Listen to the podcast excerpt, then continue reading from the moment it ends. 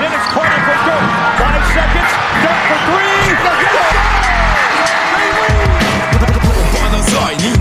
A a végén, ha battog a spalding. Minden nap élmény, blokkok és zsákok. Na gyere megmutatom, ez NBA szerelem Keleten, nyugaton, robban a zaj Nincs egyszer a végén, ha battog a spalding. Minden nap élmény, blokkok és zsákok. Na gyere megmutatom, ez NBA szerelem Keleten, nyugaton Éj, jó! Szép jó napot kívánok! Ez itt a Keleten-nyugaton podcast, ahol ma egy kicsit már elkezdünk a közelgő free agent szezonra koncentrálni, mégpedig rengeteg olyan név hangzik most el, akik restricted free agentek lesznek, ugyanis a 2014-es, tehát négy évvel ezelőtti draftot, draft class-t próbáljuk újra sorba rakni, hogyha olyan jövőbelátó GM-ek lennének, akik mostanról tudnának visszaküldeni üzenetet az időben, akkor mi lenne a sorrend, nagyjából így tudjuk ezt összefoglalni, és mint mindig most is itt van velem Zukály Zoltán, szia Zoli! Szervusz Gábor, örülök, hogy itt lehetek, és alig várom, hogy, hogy Eddie Tavares nevét mondhassam az első helyen.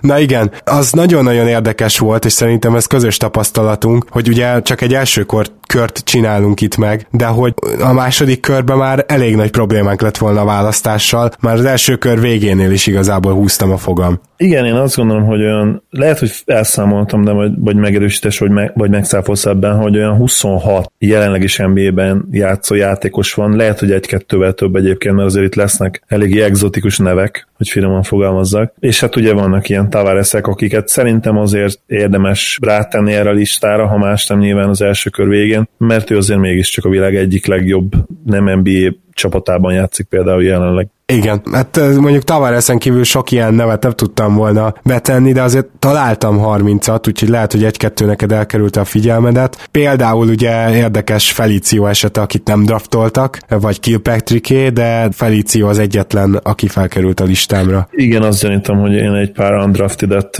benéztem, de hát ezért is tartunk téged, hogy, hogy le, lefedjük ezeket a dolgokat. A másik pedig, amit erről a draftról elmondhatunk, az első tizet megint nem nagyon sikerült eltalálni a GM-eknek, ugye 2013-ban is ez volt a tapasztalatunk, hogy pont az első tízből nagyon kevés olyan játékos van, akit mi is az első tízbe tennénk még a mai nap. Ez furcsa, kíváncsi leszek, hogy amikor a 2015-ös korosztályt nézzük, hát akkor is ez lesz a tapasztalatunk, mert ott elvileg jobb a helyzet. Minden esetre azt gondolom, hogy az első két hely kiemelkedik, és nálad is valószínűleg Embiid és Jokic állott. Így van, és hát a sorrenden sem nagyon lehet vitatkozni ezen a ponton. Én azért remélem, hogy Jokic ezt később még megnehezíti majd, de jelen pillanatban azért Joelt kell oda tenni az első helyre. Ha más nem, akkor nyilván a playoff teljesítménye miatt is, ami, ami szenzációs volt. Így van, illetve nálam a two-way potenciál az, ami ö, mindenképpen mellette döntene, ö, azért Embiid itt ö, rögtön a második éve után, mert hiába, hogy 2014-es klasszban van, ugye ő még csak két évet játszott az NBA-ben, konkrétan második lett a Rookie of the Year szavazáson, ez minden tekintetben brutális, ö, és hát azt gondolom, hogy mind a két játékos, hogyha a maradék gyengeségét ki tudja javítani, akkor franchise player is lehet, és MVP esélyes is, Pont erről beszélgettünk egyébként egy picit, mikor Dodóéknál vendégszerepeltem, azt egyébként vissza is tudjátok hallgatni, ugye a draft éjszakáján, azt tudom, hogy te hallottad is, vagy követtél egy ideig minket, Igen. hogy ugye kiből lehet MVP. Most akkor megkérdeznék téged Jokicsról, mert ugye nekem van egy olyan teóriám, hogy belőle azért nem azért nem lesz MVP, mert nem hoz MVP számokat, mert szinte már most azt hoz, hanem azért, mert viszont nagyon nehéz és nagyon specifikus csapat kell köré, hogy egy 60 győzelmes gárdát összerak. De nyilvánvaló nyilvánvalóan sokkal okosabbak leszünk ez ügyben, hogyha a most lefogyott Jokicsot meglátjuk mozogni a pályán, és azt gondolom, hogyha ő a védekezést oda tudja rakni, akkor ez nem érvényes, amit mondtam. De azért nem értek egyet veled, nem elsősorban azért, mert, mert Jokicsot kicsit másképp látjuk védekezésben, ugye van egy alapvető ilyen filozófiai különbség is közöttünk. Én azt gondolom, hogy, hogy egy, ami azzal egyetértek, és ezt, ezt bevallom, hogy, hogy ez valahogy szembe megy a, a, hát az általunk megtanultakkal, de nagyon úgy néz ki, hogy, hogy lehet egy magas ember úgy is pluszos védő, jó vé, vagy jó védő is akár, kiemelkedő nyilván nem, de jó védő lehet akár, hogy nem védi, le, nem védi a gyűrűt jól, sőt, akár még pocsékul is védheti a gyűrűt, és ha, ha ezt, ezt az elméletet elfogadjuk, vagy legalábbis eljátszunk a gondolattal, hogy akár igaz is lehet, akkor szerintem eljutunk arra pontra, ahol, ahol objektíven értékeltjük ugye egyébként Jokicsot, mint védekező játékos nyilván, és mint, mint, mint játékos. Az egyértelmű, hogy ő soha nem lesz klasszikus 2V center, mint ahogy Embiid már most valószínűleg az, de azt gondolom, hogy, hogy Dörköt ebb, abból a szempontból másolhatja, hogy ha nem is ilyen, ilyen cerebrális védő ként, mert az ugye tényleg soha nem lesz, hogy Dörr sem volt az, de hatékony, a csapat, csapat védekezését jól ismerő, és jó időben, jó helyen lévő center lehet belőle, ami azon a poszton tudjuk, hogy nagyon-nagyon sokat ér védekezésben is. És én ezért is gondolom azt, hogy, hogy nem feltétlenül olyan nehéz köré csapatot felhúzni, akkor nehéz, hogyha te kijelented, hogy már pedig neked szükséged van elit gyűrű levédésre, de ugye azt azért tudjuk, hogy ez nem feltétlenül alapkövetelmény ma már, Boston. Hogyha, hogyha nagyon jó csapatot akarsz, így van. Ugye köszönöm, hogy említetted a legjobb példát a Celtics. És én nem ilyen optimista vagyok. Azt pedig teljesen egyértelmű, hogy támadásban ugye ő ilyen korszakos egyéniség lehet. Más stílus, mint mondjuk Nash vagy Dirk, de ők megint csak azért jó példák, mert ugye Nash konkrétan pocsékvédő volt, bár más poszton, ezt tudjuk, de Dirk azért hasonló poszton játszott,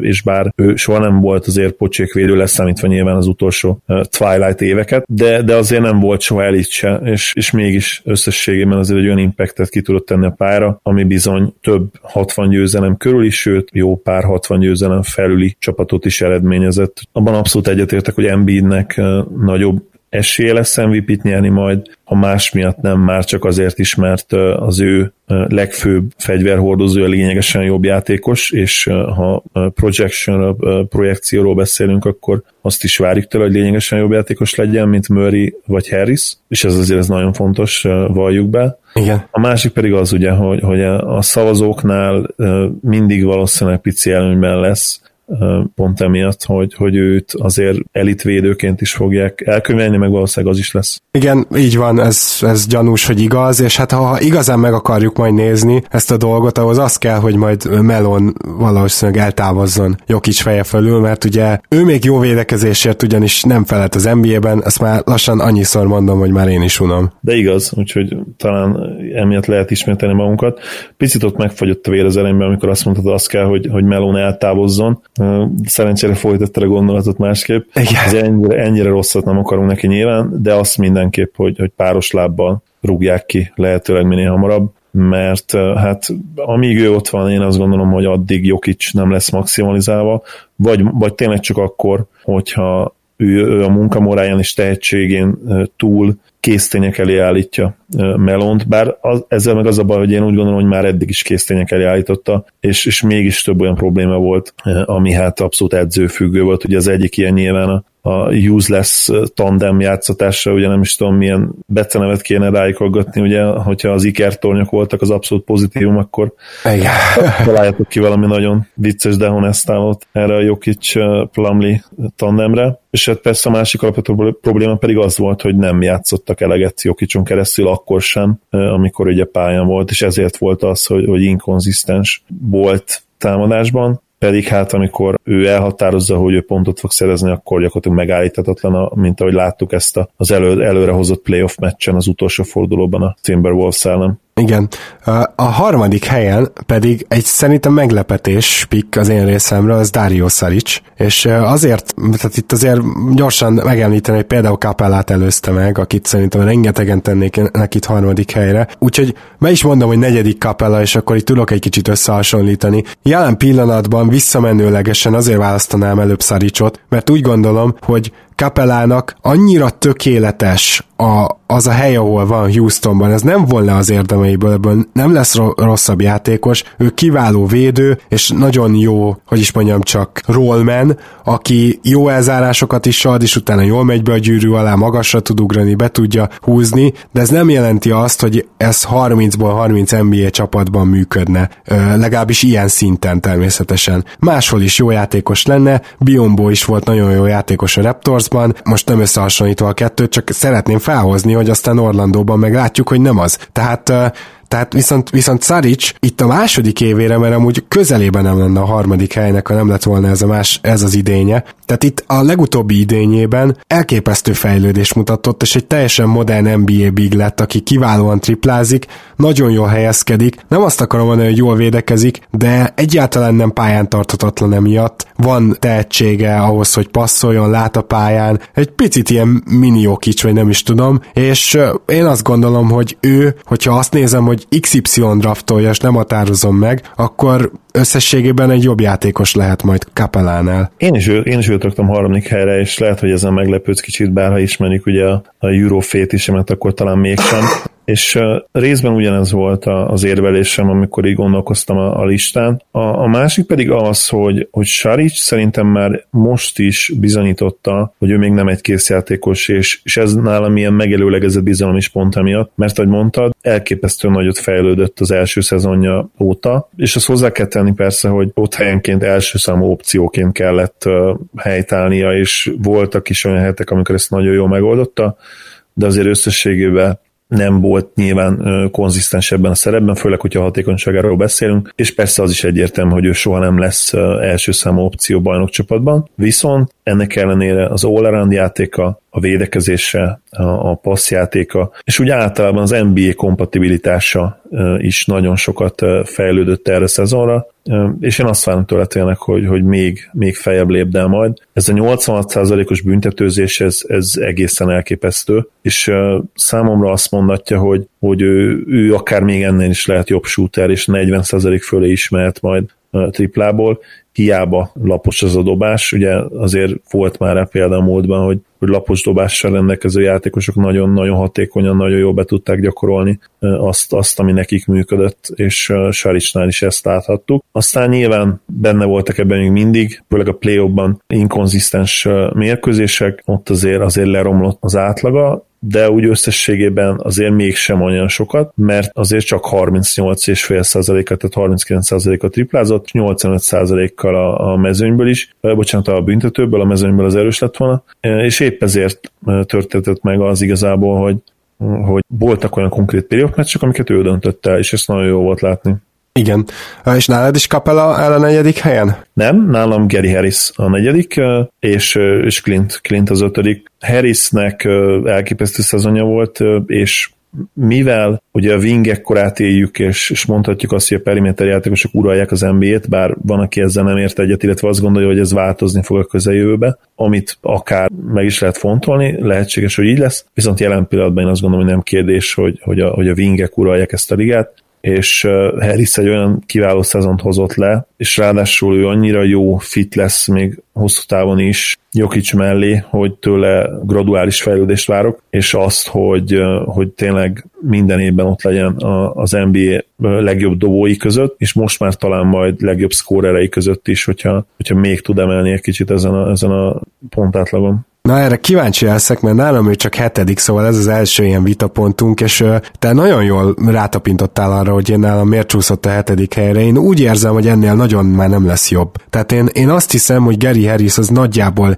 itt tetőzik, ahol ez a szezon van. Valószínűleg apróságokban még fejlődhet, Jelentősen azonban szerintem már nem, mert igaz, hogy ezeket a, ugye nagyon híres volt Denverben ez a Jokic Harris handoff, ugye amikor adta a pikket Jokic és adta a labdát is, és hogy abból azért el tudott indulni, de ez mégiscsak egy straight line drive, vagyis hát egyenesen kell futni, aztán dobni egy középtávolit, ugye Harris ebből egészen elképesztő mennyiségű pontot szerzett, már ahhoz képest, amennyit mai NBA játékosok középtávoliból szereznek, és én nem gondolom, hogy neki mondjuk a handlingje az ennél tovább tud fejlődni. Aztán lehet, hogy rám cáfol, de én úgy érzem, hogy ő alapvetően egy shooter, akit fejleszgetsz, fejleszgetsz, de mindig is inkább majd shooter marad. A másik gondom pedig vele, gondom, hát nem gondolom, nyilván itt a hetedik hely azért teljesen jó ugyanúgy, de a másik ilyen probléma, ami miatt nem tudtam magasabbra rakni, az az, hogy igazából egy jó védekező szezonja volt, és aztán jött rögtön egy nagyon rossz, és ő tavaly itt egy közepesnek mondhatjuk szerintem,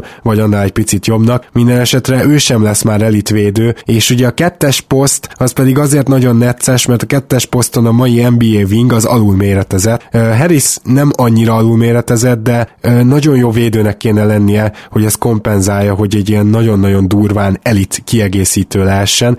Úgyhogy nálam ezért Capella a negyedik, és akkor bedobom az ötödik helyemet is, hogy legyen akkor mivel így vitatkoznunk. Nálam az ötödik Bogdan Bogdanovics. Nálam hatodik lett, úgyhogy ott vele kapcsolatban lehet, hogy sok mindenen nem fogunk vitatkozni. Nála megvan ugye ez, a, ez az elit size, ez a, az abszolút kimagasló méret a posztján, ugye két méter felett van, a karja is sem annyira rövidek, elég atletikus is, és védekezésben, amikor oda teszi magát, akkor én úgy, érezzem, úgy érzem, úgy éreztem, hogy már most az olyan szezonjában is egészen jó tudott lenni. Ugye nagyon sokat fogta ő az ellenfél legjobb periméter játékosát, sok mérkőzésen megtörtént ez, úgyhogy azt gondolom, hogy, hogy teljesen indokolt ez a, ez a top 5-ös nálad, illetve nálam picit a top 5 alatti hely, és harris visszatérve abszolút tiszteletben tartom a véleményed, könnyen lehet, hogy, hogy ez fog történni, amit vizionáltál. Uh, és hát még talán Bogdanovics az annyit. Egyébként a statisztikáit ugye megnéztem, szörnyűek a védekező statisztikái, de akkor, hogy te többet nézted, én azért az iTestnek is szeretek hinni, főleg egy európai játékosnak, aki első évben épp hozzászokik a ligához. Azért az eszközei mindenképpen megvannak arra, hogy egy passable defender legyen, tehát egy, aki tud váltani,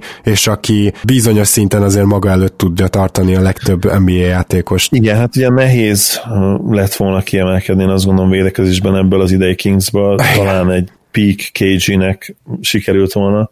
Hogyha possession-based kosárlabdára gondolunk, tehát és nyilván itt az eye-test jobban működhet, akkor az alapján én azt gondolom, hogy Bogdan is nem rossz védő. A szerb karrierje is azért ezt mondatja velem, a válogatott meccseken is általában jó teljesítményt szokott nyújtani a pálya azon oldalán. Nem elitvédő, valószínűleg soha nem lesz elitvédő, de, de én azt gondolom, hogy, hogy ő átlag feletti védő lesz azért az NBA-ben, és azt várom, hogy, hogy a Kings azért elkezdjen javulni csapatszinten jövőre. Mondjuk lehet, hogy egyébként ez nem annyira megalapozott állam, hiszen jön ugye egy magas játékpercekkel, magas játékperceket játszó Begli majd, aki hát azért nem, nem biztos, hogy össze fogja rántani ezt a védekezést. Főleg az első évében, igen. Na most nálam, hogyha számolgatunk, akkor ugye még egy ember megelőzte harris és ez pedig Aaron Gordon, és azért raktam őt a hatodik helyre, gondolom nálad sem lehet nagyon messze a listán, mert egyszerűen benne még mindig hiszek, hogy ő még mindig rend, nem rendkívüli, de még mindig egy rendes potenciál benne van, ami nem jött ki. Egyrészt szemlátomást Orlandóban vagy rossz development coachok vannak, vagy ez a, az én culture elméletem igaz, hogy tényleg egy losing culture alakult ki, de egyszerűen azt mondhatjuk, hogy Orlandóban nem fejlődnek rendesen a játékosok, hogy az is lehet, hogy csak annyira szerencsétlenül draftoltak, hogy olyan játékosokat sikerült kiválasztani, akikbe nem volt több. De Gordon azért még emellett is szépen lassan évről évre fejlődik, az atletikus képességeit még most se tudja rendesen kihasználni, de már ugye volt egy biztató két hónapja a tripla tekintetében, és én zentül hiszem, hogy benne még most is van, és hogyha azt kiteljesíti, akkor meg lehet, hogy még a hatodik helyem is egy picit, tehát még lehet, hogy azon is lehetne talán emelni. Minden esetre ide mertem berakni. Egyetértek nálam hetedik, ahogy nagyon jól kifejtetted, tényleg emiatt a bete- beteljesítetlen, most még beteljesítetlen potenciál miatt róla én is csak akkor leszek hajlandó lemondani, amikor tényleg muszáj lesz gyakorlatilag. Mint 30 éves.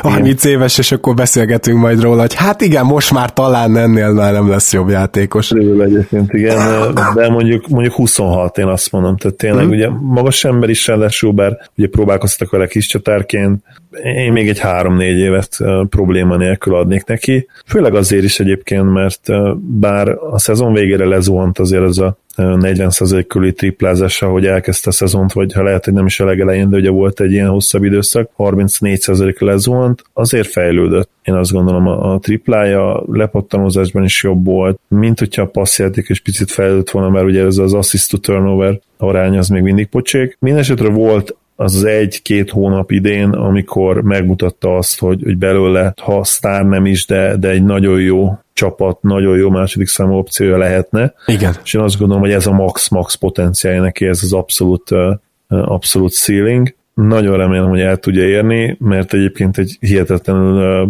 különleges játékos, és, és elképesztő potenciál rejlik benne. Hát csak ugye, ahogy mondtad, nem biztos, hogy ezt a Magicben ki fogja tudni hozni magából. Emlegettük ezeket az ilyen tíreket, vagy ugye kartotékokat, vagy nem is tudom, hogy hogy mondjam, tehát ezeket az osztályokat, amiben azért be tudjuk tenni a játékosokat, hogy az első kettő után jött egy szakadék, Jokic Embiid után, és nálam most is jön egy szakadék. Van-e valaki nálad esetleg a, akkor ezek szerint nyolcadik helyen, hiszen az első hét más sorrendben bár, de ugyanaz, akit még ide tudná sorolni. Tehát gyakorlatilag Szaricshoz, Kapelához, Bogdanovicshoz, Gordonhoz és Harrishez a saját sorrendemet mondva. Talán, talán Nurkicsot, aki nálam nyolcadik jön, nem az egész éves teljesítmény alapján hozzáteszem, és talán nem is az idei teljesítmény alapján. A, a csere után pár hétig nekem olyan dolgokat mutatott ő, amiket soha nem néztem volna ki belőle, és tudom azt, hogy, hogy ő egyébként egy hát viselkedési problémákkal küzdő, kicsit talán helyenként lusta gyerek is, akinek ugye a diétájával is voltak problémái. Ha ő tényleg egyszer, de lehet, hogy ez már ilyen nagyon wishful thinking lesz, de ha ő egyszer összerakna a fejben mentálisan azt, azt hogy, hogy mi kell ahhoz, hogy valaki játékos legyen az NBA-ben. Szerintem tényleg a liga egyik legjobb centere lehetne, mert egyébként a fizikai adottságai elképesztőek, és fehér sráchoz képest, és akkor a dromedárhoz képest, amekkora ő, iszonyú atletikus egyébként. Igen, Tehát, igen. Ráadásul elképesztően képzett is. Nurkicsban tényleg megvan az a, az, az állat, és az időként kijön belőle nem véletlen, hogy Cousins ellen, amikor végigpofázott neki, gyakorlatilag a legjobb meccsét akkor hozta le, mondhatjuk még az újon szezonjában, és, és tényleg benne, benne van ez a, ez a dög, a, aki dominálhatna az NBA-ben, de, de valahogy amikor nem rajta van a figyelem, amikor uh, nem, a, a refi, refi az nem rajta van, olyankor ő nem teszi bele a munkát, az a baj. Uh-huh. Ez a legnagyobb bajom vele, és ezért fog szerintem ő örök ígéret maradni. Igen, igen, ebben egyet tudok érteni, és arról nem is beszélve, hogy én nem értem, hogy ő még miért nem dobál triplákat, az is valószínűleg meg lenne neki, de hát teljesen hasonló sopánkodás ez, mint amit tőled hallottunk vele kapcsolatban.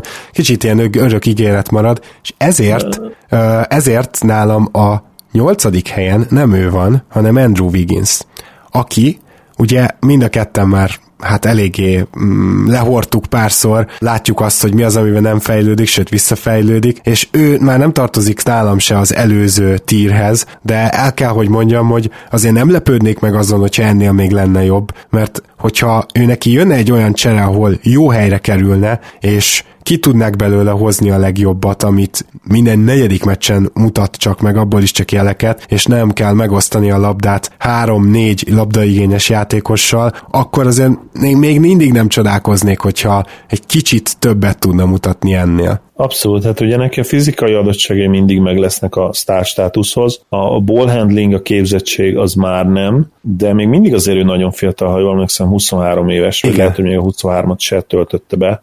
Úgyhogy én sem mondanék le végre róla, ugye nálam is egyébként a 9. helyen van.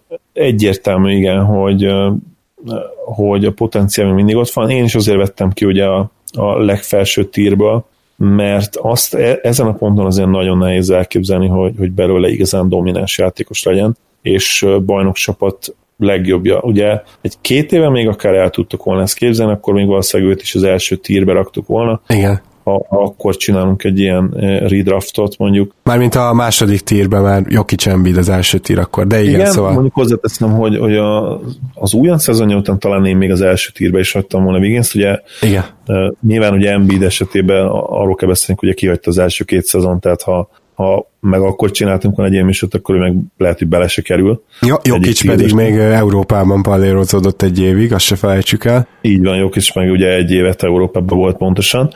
Úgyhogy onnan, onnan már ki kell venni, mert hiába vannak meg a fizikai adottságai, hogy sztár legyen, azt már kijelentetjük, hogy a készség, képesség az bizony nincs meg. Ezen lehet javítani, és talán az abszolút max potenciálja az még mindig mondjuk egy ilyen Paul George 80-90 százaléka, hogyha a Paul George-ot mondjuk szupersztárnak tartjuk, én mondjuk nem, de, de egyértelműen sztár és, és top 15-ös játékos. Mondjuk Wigginsnek az abszolút max potenciálja ezen a ponton szerintem ilyen top 18-20. hely környéke, hogyha ő tényleg a ball handlingen, a tripláján, a, és főleg persze a védekezésen hát tud, tud csiszolni, mert ő egyébként védekezésben elképesztő jelenlét lehetne, és és iszonyú nagy pozitívum a csapatának, mert gyakorlatilag mindent tudna védeni egytől háromig, de, de lehet, hogy bizonyos négyeseket is akár. Igen, és akkor ez a két ilyen remény rabja, vagy nem is tudom, hogy mondjam, szintén egy külön tír nálam, mert akik utánuk következnek, azokban már, ha nagyon akarom, akkor se tudom belelátni ezt az ugrást.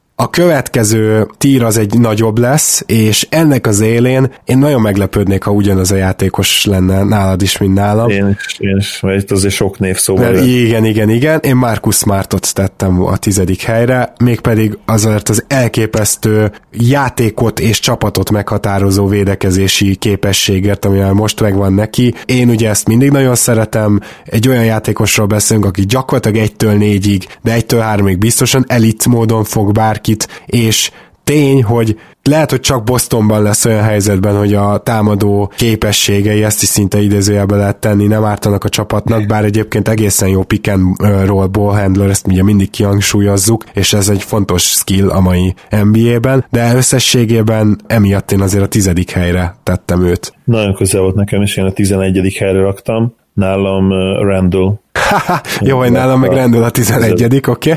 Akkor beszélhetünk róluk együtt is, illetve Smartot már nagyjából részleteztem, akkor rendőlt pedig átadnám neked ő nálad, miért ő lett a tizedik. Rendül egyértelműen az idei szezonja miatt lett tizedik, illetve akkor ugye ezen tier tetejére egyértelműen emiatt került. Idén olyan dolgokat mutatott támadásban, amiket korábban nem és azt is megcsillogtatta kicsit, illetve hát projektálta úgymond, hogy, hogy akár ő egy all szintű játékos is lehet az NBA-ben. A védekezéséről tudjuk, hogy még azért mindig nem ideális, de, de ha van egy ilyen scorered lepattanózód, akkor azért az, az nagyon értékes lehet még a mai NBA-ben is. Tényleg annyira erős low postban ez a srác, és, és annyira hatékonyan tud befejezni, hogy, hogy annak biztos vagyok benne, hogy, hogy lesz értéke még ebben az NBA-ben is, és nyilván ezen még még csiszolhat, ugye ő akár megtanulhat majd triplázni valamikor, nem lesz egyszerű, de azért 70% feletti büntetőző, talán nem reménytelen a dolog,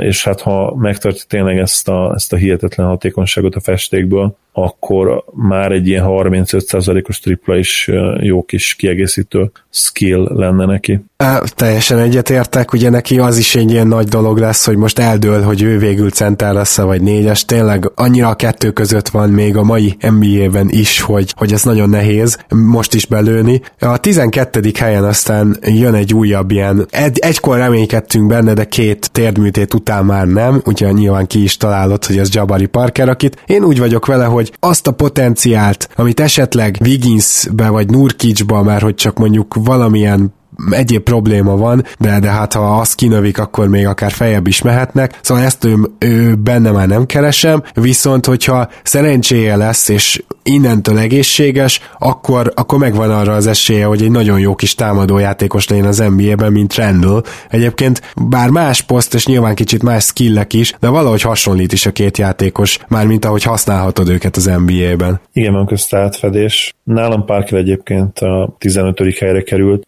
Le kellett kicsit húznom őt, mert egy észjel azt gondolom nem tétel a mai ligában, a mai sportolvaslás mellett már, de kettő ugyanazon a térden azért, azért az limitál. Atletikusságban is, illetve valószínűleg mentálisan is azért egy játékos erősen visszafog, illetve hát felveti azt is sajnos, hogy, hogy nálam ez egy krónikus visszatérő dolog lehet, mert ahol lesz két térszakadás, ott már az ember hát valahol retteg a harmadiktól, a negyediktől is akár. Aha, és végül is igazad van, mert a draftnál, tehát ha most azt mondjuk, hogy 2014-ben üzenünk vissza, akkor ettől még jobban félsz, tehát hogyha én igen, így, így rakom a 12. helyre, azért mellé raknám a kis táblát, hogy sérülékeny, és ez veszélyes, és lehet, hogy akkor csúszna.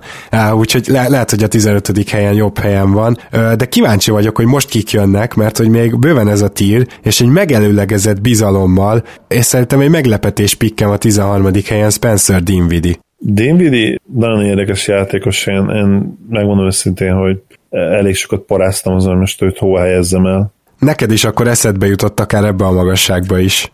Nekem ő 14 és 25 között bárhol eszembe jutott, tehát megmondom őszintén, hogy, hogy én őt ott bárhol el tudtam volna helyezni, még nem lövöm a poént, hogy hányadik lett végül, inkább visszakérdezek, kíváncsi vagyok, hogy nála TJ Warren hányadik lett, mert 14, én, egyel utána. Én kénytelen voltam betenni TJ Warren 12. helyre. Az idei szezonját egyszerűen muszáj voltam jutalmazni, még akkor is, hogyha egyébként, ha mögé nézünk advenstatoknak, illetve a usage rate-nek, játszott perceknek, akkor, akkor nem feltétlenül kell, hogy teljesen biztosak legyünk abban, hogy ő nagyon sokat fejlődött, de hát basszus azért az a 21 pont az nagyon impresszív. Igen, TJ Warren nagy tragédiája, hogyha én most tényleg így 2018-ból 14-be akarok visszaüzenni, akkor mondjuk tegyük fel, hogy azt nem mondhatom, hogy milyen irányba fog változni a liga, mert akkor az a GM az egyrészt lehet, hogy akkor már látja, másrészt pedig az nyilvánvalóan előnybe kerülne, de ezzel csak azt üzenném, hogy nálam csak 14. Warren, hogy ugye ő nem a mai ligának a játékosa, az ő skillsetje. Tehát, hogy, és nálam ezért került Dinvidi mögé, meg Parker mögé is egy picit, de mondom Parkerbe abszolút mozgatható vagyok. Szóval Dinwiddie viszont volt most egy három nagyon erős hónapja, amikor kezdett, és akkor azt mutatta meg, ami a mai NBA-ben nagyon kell, egy méretes irányító, aki pick and roll is tud ö, játszani, passzolni is tud valamennyire, illetve nem azt mondom, hogy jó a triplája, de neki megvan, tehát benne megvan az a dobás szerintem. Van olyan finom keze, hogy egy ilyen 35-36 százalékos átlagos triplával rendelkezzen, de hát tegyük hozzá, egy Zsuhaidé sem nagyon rendelkezik azzal, aztán mégis sokkal feljebb emlegetjük, de emellett pedig nem rossz a gyűrű alatti befejezése sem. És ezek egyszerűen lehet, hogy TJ Warren egy képzettebb játékos, egy atletikusabb játékos, de Dinvidit látom egy picit hasznosabbnak, úgymond. Igen, ezzel nehéz nem egyetérteni, az igazság. Ő meggyőztél, lehet, hogy én is akkor előrébb hoznám így a 13. hely környékére akár, ugye végül is lehet, hogy betenném Levine elé, és ugye neki is, ha jól emlékszem, két térdműtétje volt már, lehet, hogy nem ugyanazon a térden, illetve lehet, hogy nem mind a kettő ACL volt. Így van, mind a kettő helyes, mind a két feltételezésed. Úgyhogy igen, hogyha nyomtam Parker emiatt, akkor, akkor végül is Leványt is le kellene, és Dinwiddie azért megbízható, és vele tudod, hogy nagyjából mit kapsz a mai NBA-ben. Mondjuk hozzáteszem, hogy nekem ez a Tyler Johnson is ilyesmi játékos, akkor, akkor lehet, hogy őt is picit feljebb kéne hozni, de hát ez a, ez a 13-tól vagy 14-től akár 20-ig, 22-ig annyira képlékeny, hogy Oh, na hát ez tök jó egyébként, hogy mondtad, mert akkor nekem megvan az első, akit méltatlanul lehagytam a listámról, Tyler Johnson sajnos elkerülte a figyelmemet, úgyhogy hát majd, majd te különben mondod, hogy nálad hagyadik, de én most nem akarok itt utólag módosítgatni, hogy sajnos sikerült lehagynom. Igen, na nekem egyébként Dinwiddie 19 lett, de most őt akkor inkább előrébb hoznám, és uh, mert most így nézem, hogy kik vannak előtte, hogy a Levine el és be tudom rakni, az igazság, hogy lehet, hogy még Warren is beraknám, mert picit ilyen, ilyen overreaction volt ez a részem, hogy a 21 pont miatt, ahogy mondtad, abszolút nem modern játékos, ugye nulla playmaking, nulla triplázás, hát egy ilyen perimeter játékost nehéz akkor magasra helyezni, bár mondjuk a védekezése nem rossz, ha jól emlékszem, lehet, hogy Maka levenni a fejemet, de mint hogyha úgy lenne nekem, hogy ő eléggé sokoldalú védő. Az a helyzet, hogy több száz drukker dicséri, mert őt azért az elején nagyon megtalálták, hogy micsoda rossz védő, és ugye aztán, aztán ez is egy overreaction volt valószínűleg. Hmm. Közepesnél nem jobb, abban egészen biztos lehetsz. Igen, az mondjuk úgy reális is lenne. Több száz meccset kell nézni, jövőre azért szerintem erre van esély. Bizony, bizony. Én négy nagyon-nagyon kíváncsi leszek. Elképesztő potenciál van abban a gyerekben, attól függetlenül, hogy ugye védekezésben kérdőjeles.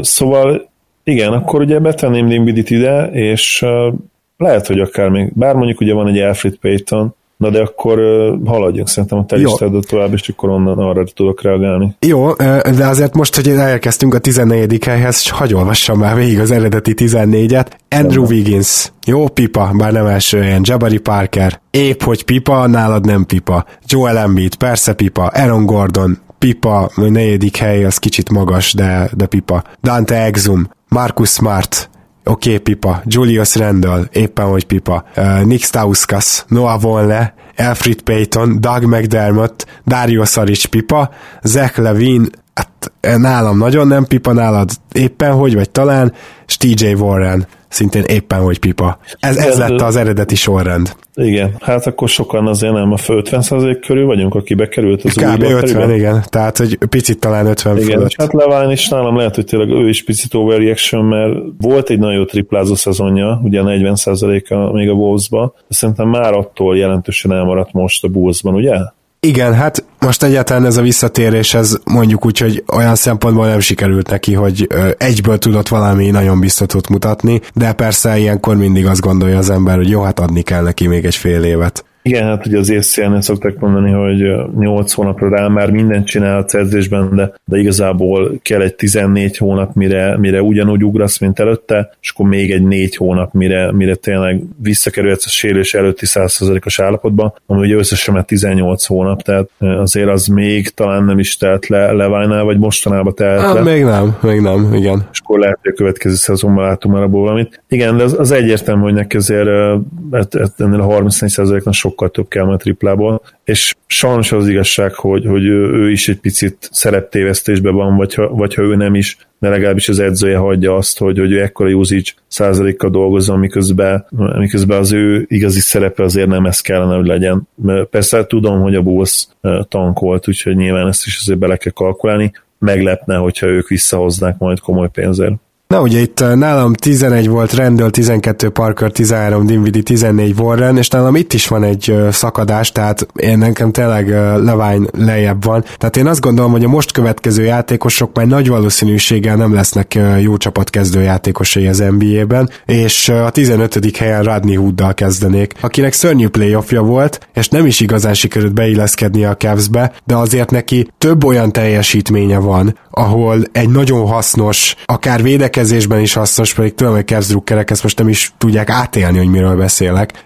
Minden esetre jól triplázó és magának a helyzetet is megteremtő játékosról beszélünk, tehát ezek alapján, a meccsek alapján nyilván ezt még Salt Lake City-ben kell majd megkeresni, és ezért nálam ő következik itt a sorban, vagyis úgy mondhatnám áll a sor elején. Maximálisan egyetértek a, a tier megnevezéssel is, és igen, hogyha végignézzük a listámon, akkor azért majdnem mindenkire igaz lehet ez, ez a megállapítás, amit mondtál, hogy, hogy ők olyan kezdő státuszban, hogy, hogy egy jó csapat fontos uh, szereplői, uh, így szólt valahogy, ugye?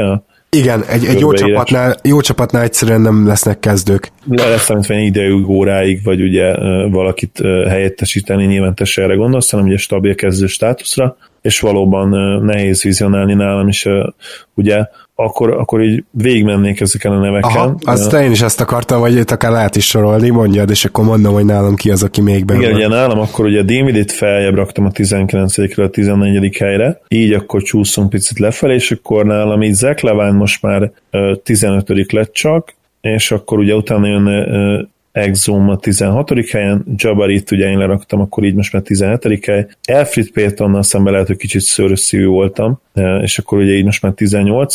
Tyler Johnson 19.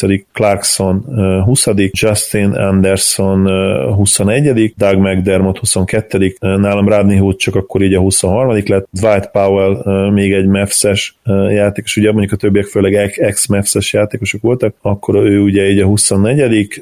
Jeremy Grant 25 25 Langston Galloway 26 Glenn Robinson third 27 Tim Fraser 28 Noah Vonle 29 KG McDaniels 30 és akkor nálam még jött itt Tarik Black és Walter Tavares, aki ugye most a Real Madridbe játszik, Igen. és akkor így, így meg lett szerintem nekem is a 30-as első kör, és azért ezeknek a nagy rész az NBA-be van. Még Tarik Black most hol játszik egyébként? Hát ugye ő volt Houstonban, és aztán mint inkább ellenőrzem, mert mint hogyha... Igen, igen, igen, igen, igen. És megnézem gyorsan, mert akkor szerintem ki is jelenthetnénk, hogy, hogy az első körnek a nagy része, sőt, akár lehet, hogy, hogy 30 jelenlegi játékos is van, aki még mind aktív NBA játékos, és igen, játszott játszott idén, nem is kevés, 51 meccsen játszott, mondjuk hozzáteszem, hogy az a meccsenkénti 10 és fél perc azért az Gyaníthatóan, szóval, főleg garbage time-val áll össze. Igen. Hát igen, playoff meccset nem nyert idén a Rocketsnek. Jó, majd, én még annyit fűznék hozzá a listáthoz, hogy én még ezt is ketté választottam. Ez egy nagyon hasonló lesz nyilván, tehát a 15. helytől jött Hood, majd Clarkson, majd Payton, majd Exum, majd Levin,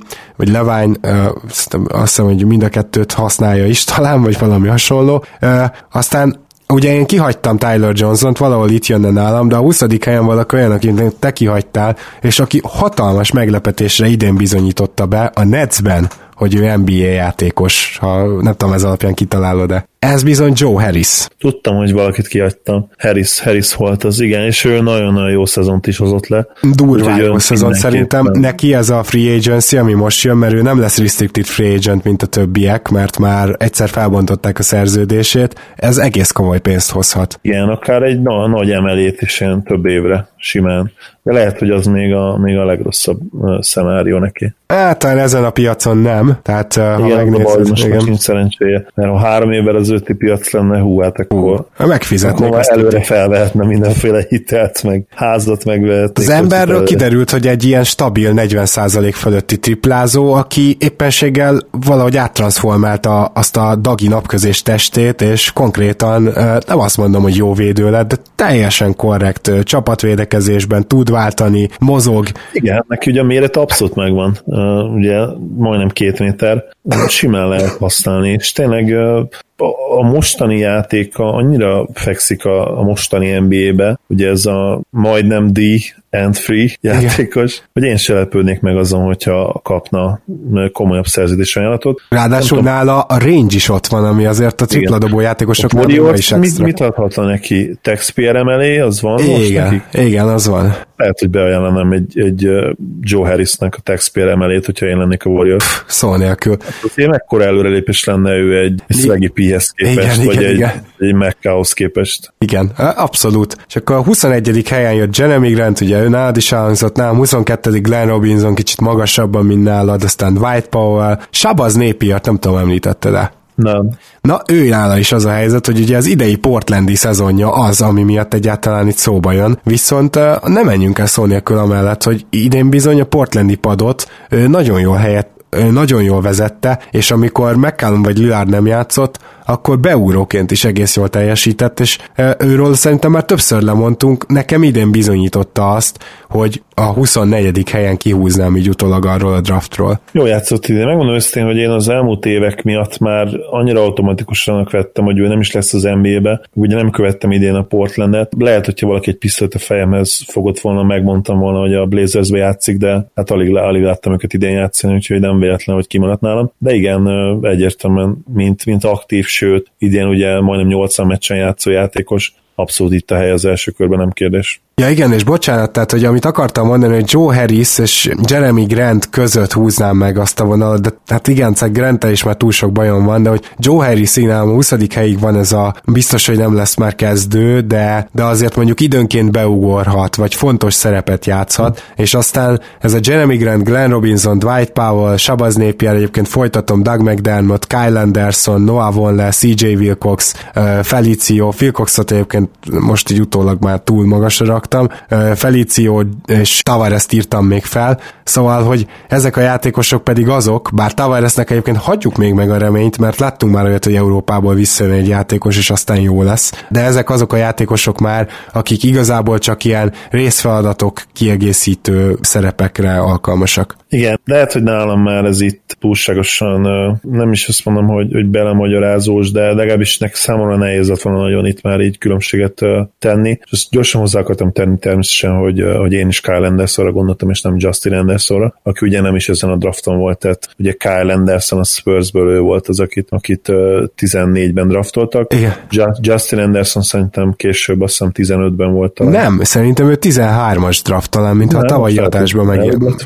És lehet, hogy draftolatlan volt, még azt sem tartom kizártnak. Na mindegy, nem, majd a nem, hallgatóink. Ő, ő elsőkörös volt, én arra emlékszem, mert a Mavs szúzta ki őt az első Akkor körben. már megnézem. Pedig akartam a hallgatóknak is Igen, jó, mondtam 15-ös első kör 21. kiválasztás. Aha, aha. Hát a useless első kör végi játékosainkra. Még régen Mo, Mo Eger csodálatos pikünk volt. Azért, azért Anderson nem, nem az a kategória, mert ő azért NBA játékos lesz, de hát emlékszem, amikor néztem a Mo Eger highlightokat, és hát azt hittem, hogy mekkora sztár lesz. Nem szabad nézni tényleg ilyen első körvégi játékosoknak a highlightjait, hogyha draftoltok, mert mindegyik sztárnak néz ki highlightok alapján. Tehát, Igen. A leírások alapján is, tehát most is a második körös pikkünk Branson. Már így olvasgattam, néztem highlightot, és már csodálkoztam, hogy hát ez a srác miért nem a lotteribe kelt el. Attól félek, hogy ki fog derülni a következő évben. hogy vajon miért nem. Igen.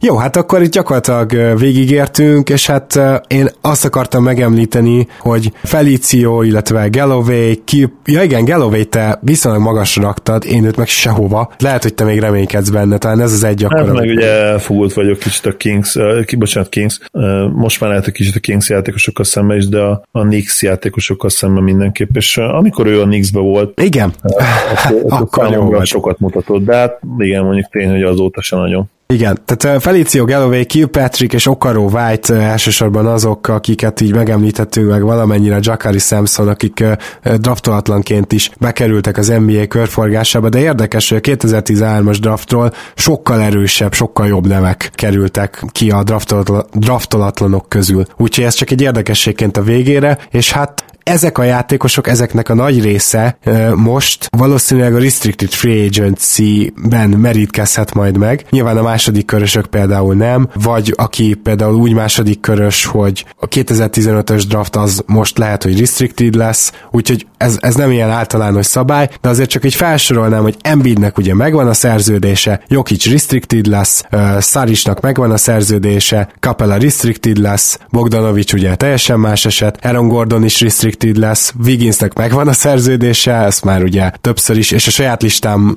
környékén megyek, de ezt már többször is mondtuk, Gary Harrisnek megvan a hosszabbítása szintén, aztán Nurkicsnak nincs, tehát ő is restricted free agent, Marcus Smart is, Randall is, Jabari Parker, Spencer Dinwiddie, TJ Warren, azt hiszem vele hosszabbítottak, tehát a nagy részük azért itt restricted lesz, nyilván az első tízből, és nyilván az utólagos első tízből azért pár már kapott szerződést, Dante Exum is most szerződésért fog majd menni, aztán Payton is, ugye Clarksonnak már van szerződése például. Minden esetre ezért érdekes lesz ez a nyár, hogy szerencsétlen restricted free agentök, mert tavaly is szabályváltoztatás sürgettél te is, meg én is, hogy csináljunk már ezzel valamit, mert milyen rossz helyzetben vannak. Hát, hogy az idei piacon milyen rossz helyzetben lesznek, azt meg el sem merem képzelni. Igen, tényleg nincs szerencséjük ezeknek a srácoknak a mostani piacsal, mert tényleg most már, most már ilyen silent trade-eket vizionálunk, mert, mert hát ugye cap space az, az nem fog buzogni finoman szólva se.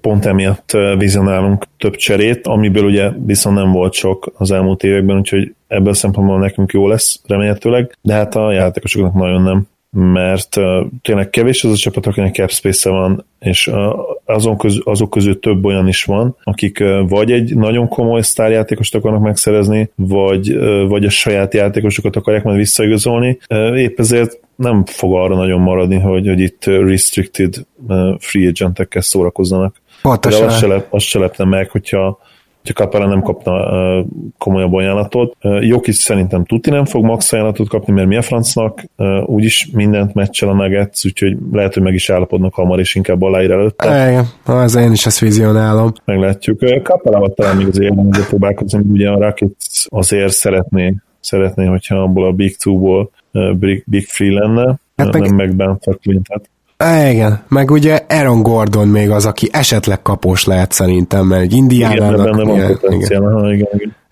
hát szóval, hogyha ezt megnézzük, akkor itt aztán hát elképesztő ilyen előny lesz a csapatoknál, mert azt fogják mondani ezeknek a srácoknak, hogy menjetek ki a piacra, szedjetek be egy ajánlatot, aztán azt majd meccseljük. És amikor nem fognak semmilyen ajánlatot beszedni, mert ezt tudnatok kell, aki esetleg nem olyan régóta követ minket, hogy restricted free agentnek valaki ad egy ajánlatot, akkor a másik, tehát a, a saját csapatának két napja van meccselni, de még két nap az orvosi vizsgálat, ilyen öt napig összesen el lehet húzni a történetet, mint ahogy ez meg is történt Otto Porternél, akinek a Nets adta ezt az ajánlatot, amit most meccselt a Washington, és addig, amíg te ezt az ajánlatot bent tartod, úgymond, addig te másnak nem tehetsz ajánlatot, tehát addig az a pénz le van foglalva. És ezért van az, hogy egyszerűen nem szórakoznak, ahogy Zoli nagyon helyesen használta itt ezt a szót, nem szórakoznak restricted free agentökkel, mert, mert aztán, hogyha utána elbukják, akkor közben elbuknak hat másik free agentet, akit meg megszerezhettek volna. Úgyhogy még Igen, akinek van helye, az se fog ezzel szarakodni gyakorlatilag.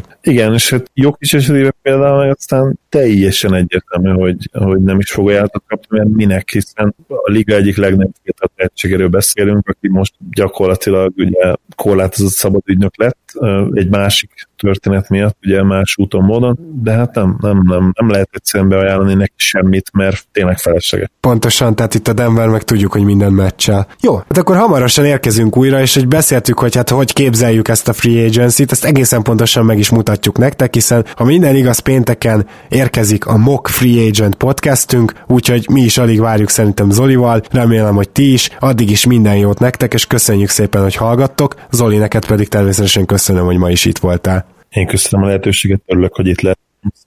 Sziasztok! Ha más podcastekre is kíváncsi vagy, hallgassd meg a Béton műsor ajánlóját. El tudod képzelni, hogy a podcastet, amit éppen most hallgattál, fél év múlva már a mesterséges intelligencia generálja? Mi sem. De ha érdekel, eljött már a gépek lázadása. Hallgass bele az Embertelen podcastbe. Orsós Lajos vagyok, a műsor házigazdája. Egyelőre még élőben. Egyelőre. Fedezzük fel együtt, hogyan ismerkedik, randizik, mesél és vitatkozik Betty és Péter, két teljesen mesterséges intelligencia. Lajos, a podcast címét mond még egyszer, Léci. Oké. Okay. Embertelen podcast. Ez a műsor a Béton közösség tagja.